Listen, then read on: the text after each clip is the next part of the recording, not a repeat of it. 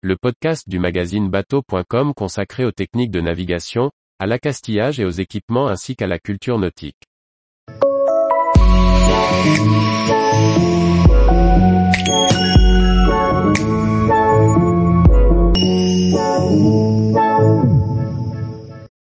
Technique du mouillage cul à quai en Méditerranée. Charlie Fernbar.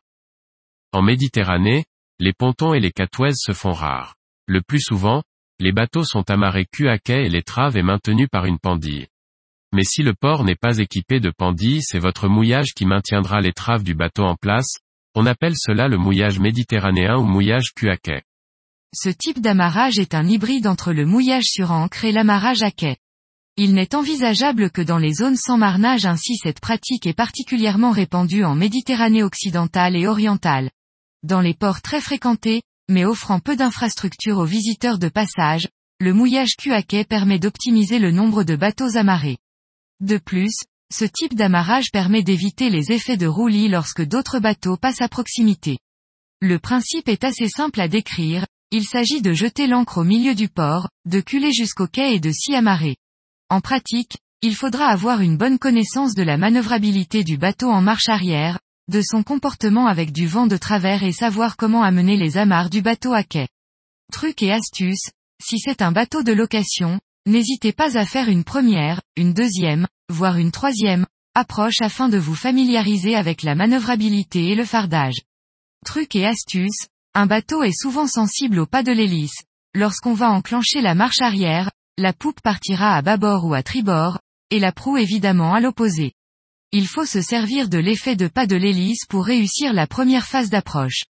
Il faut observer la place que vous désirez occuper pour préparer l'amarrage adéquat. Essayez de voir si vous avez affaire à des anneaux scellés sur les parois du quai ou des bites d'amarrage. Y a-t-il d'autres bateaux? Quelle est la hauteur d'eau? Est-ce qu'il y a un marin sur le quai pour prendre vos amarres? Tout d'abord, Préparez le bateau avec suffisamment de pare-battage pour protéger le tableau arrière, c'est eux qui s'appuieront contre le quai. Si vous devez prendre place à côté d'un autre bateau, vous habillerez aussi vos bordées de défense. Préparez au minimum deux haussières arrière, assurez-vous qu'elles passent du bon côté des balcons et qu'elles sont suffisamment longues pour les passer en double. Le mouillage doit être prêt à servir, le guindeau alimenté au tableau électrique, l'éventuelle télécommande branchée, la sécurité de l'encre enlevée. Un petit test de descente de l'encre sur quelques centimètres n'est pas superflu.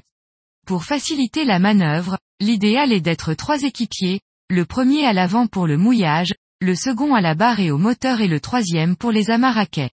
Il est difficile de donner une distance au quai correspondant à tous les cas de figure. La bonne longueur de mouillage dépend de la profondeur, du type de fond, du fardage et du poids du bateau, mais aussi du mouillage disponible et évidemment des conditions météo. Disons que si l'on mouille quatre longueurs de bateau on pourra passer une nuit sereine. Mais, si le vent est prévu forcissant, n'hésitez pas à mouiller plus long. 1. Repérez l'endroit où vous allez mouiller l'ancre. Votre mouillage doit former une perpendiculaire avec le quai, c'est la meilleure garantie pour éviter que les chaînes de mouillage des différents bateaux ne se croisent. Une fois que vous avez déterminé où vous voulez déposer l'ancre, faites une approche lente et avancez un peu au-delà de l'endroit où vous souhaitez jeter l'ancre. 2. Enclenchez la marche arrière, il y a une certaine inertie avant de commencer à reculer. Prenez donc un repère et dès les premiers instants où vous constatez que le bateau cule, il est temps de laisser filer l'ancre. Conservez suffisamment de vitesse pour être manœuvrant et maintenir le bateau dans l'axe, l'équipier d'avant doit ajuster l'écoulement de la chaîne. 3 à quelques mètres du quai, ralentissez votre marche arrière et la descente de chaîne afin d'arriver cul à quai presque arrêté. Avec certains bateaux, on pourra maintenir le bateau contre le quai avec un léger appui de la marche arrière, ce qui facilitera la descente d'un équipier pour passer les haussières.